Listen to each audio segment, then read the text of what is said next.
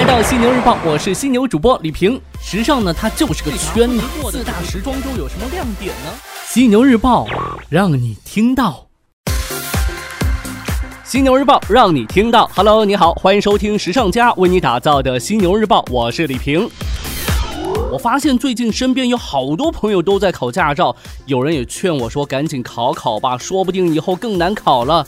以后，我觉得以后根本不需要驾照啊，毕竟无人驾驶了呀，对吧？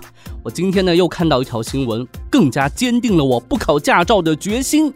英国莱斯特大学最新研究发现，每天开车超过两小时会对人的大脑造成伤害，导致智力下降。长时间驾驶让人劳累，还会形成压力，对心脏、认知功能也会造成损害呀。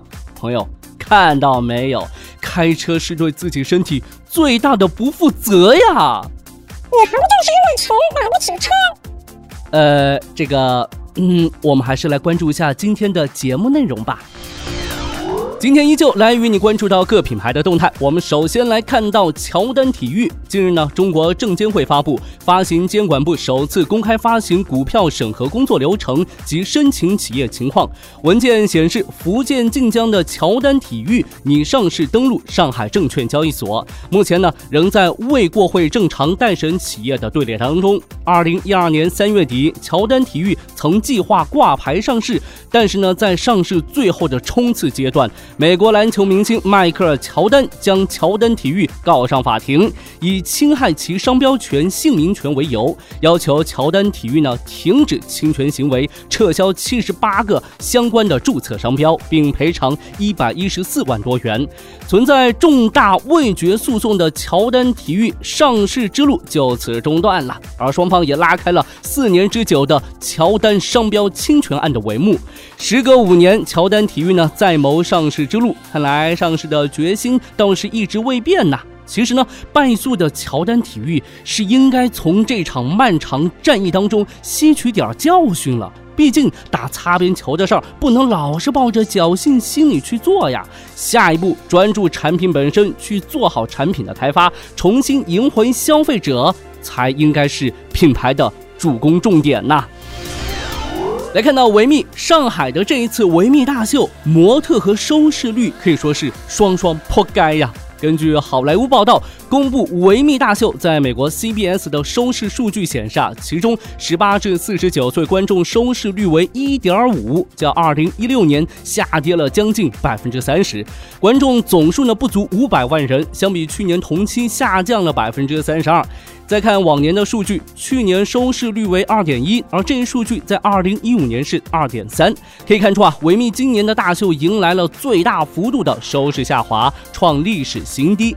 十一月三十号，华盛顿审查者报发布了一篇名为《我们不想要公众面前的维密大秀，我们只想要私人的内衣》的评论文章。文中指出啊，这个维密性感营销的手段并不复杂，但问题在于，当品牌将其大秀看作是公司的首要营销噱头时，现实中的消费者并不会因为大秀而想到维密的产品。换句话说，就是转化率低。中国消费者现在是不是不买账维密的营销手段了？这是维密仍没有意识到的问题。不过呢，人家的旗舰店照开不误。近日，美国时尚内衣品牌 Victoria's Secret 在背景王府中环购物中心开幕了其在中国内地的第四家全品类门店，这也是品牌的第四家全球旗舰店。这家北京新店呢，将出售维多利亚的秘密旗下的全线产品。那目前呢，维多利亚的秘密在国内的门店已经是达到三十家，其中呢，四家为全品类店铺，另外二十六家为美妆及配饰店铺。二零一七年开始。呢，维多利亚的秘密明显开始加速布局中国市场，如年初相继在上海、成都落地线下直营旗舰店，七月呢又正式上线了天猫官方旗舰店，十一月又在重庆、北京连开两家全品类店铺，还在上海举办了今年的时尚秀。由此可见呢，这维多利亚的秘密呢已经把中国市场视为新的销售增长点了。但还是刚才我说的，咱们中国消费者会不会买账维密呢？这个呀，还得画上一个大大的问号了。国外品牌方面，我们再来看到 Chanel。根据 BOF 时装商业报道援引路透社消息称，Chanel 全球精品部总裁布鲁诺·帕夫洛夫斯基近日公开表示，公司呢将不计划将 Chanel 的成衣和包袋品类在线上进行售卖。那公司的电商进程到此为止。路透社对雪尼尔这个决定给出的评论是：在竞争对手都在竭力通过线上网站赢得新兴顾客时，这个法国时装屋成为最后。一个坚守者，小妞儿对于电商的态度呢，一直是摇摆不定。而实际上呢，这是奢侈品牌的普遍现象。曾经表示永不触网的法国奢侈品牌 Celine，不久前呢，刚开通了微信公众号。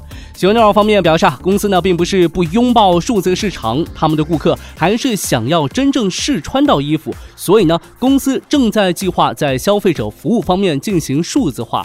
然而，在熊尼尔还在电商这条路上摸索该怎么走的时候，任何的转变都是有可能的。最后，咱们来关注到阿迪达斯。自二零一二年以来呢，阿迪达斯便一直试图啊说服美国相关机构剥夺主要竞争对手之一 Nike 的 Flyknit 技术的专利权。虽然此前的申诉遭到驳回，但是这家德国运动巨头并没有就此放弃。Flyknit 是一种鞋面编织技术，通过数字工程化的编织过程，打造出轻便有型、几乎无缝的鞋面。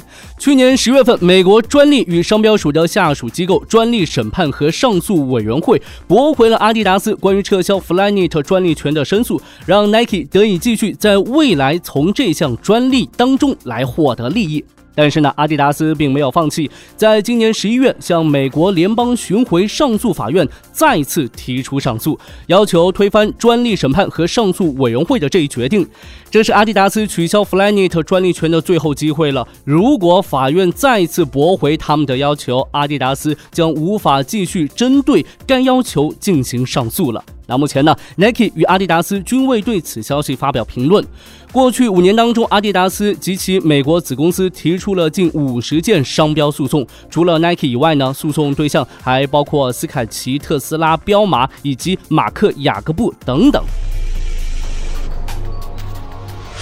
OK，暂时呢与你分享这么多。如果您想要了解更多时尚方面的内容，可以随时关注和下载我们的学时尚 APP。除了好听的，还有更多好看的等着你。别忘了学时尚就上学时尚 APP 哦。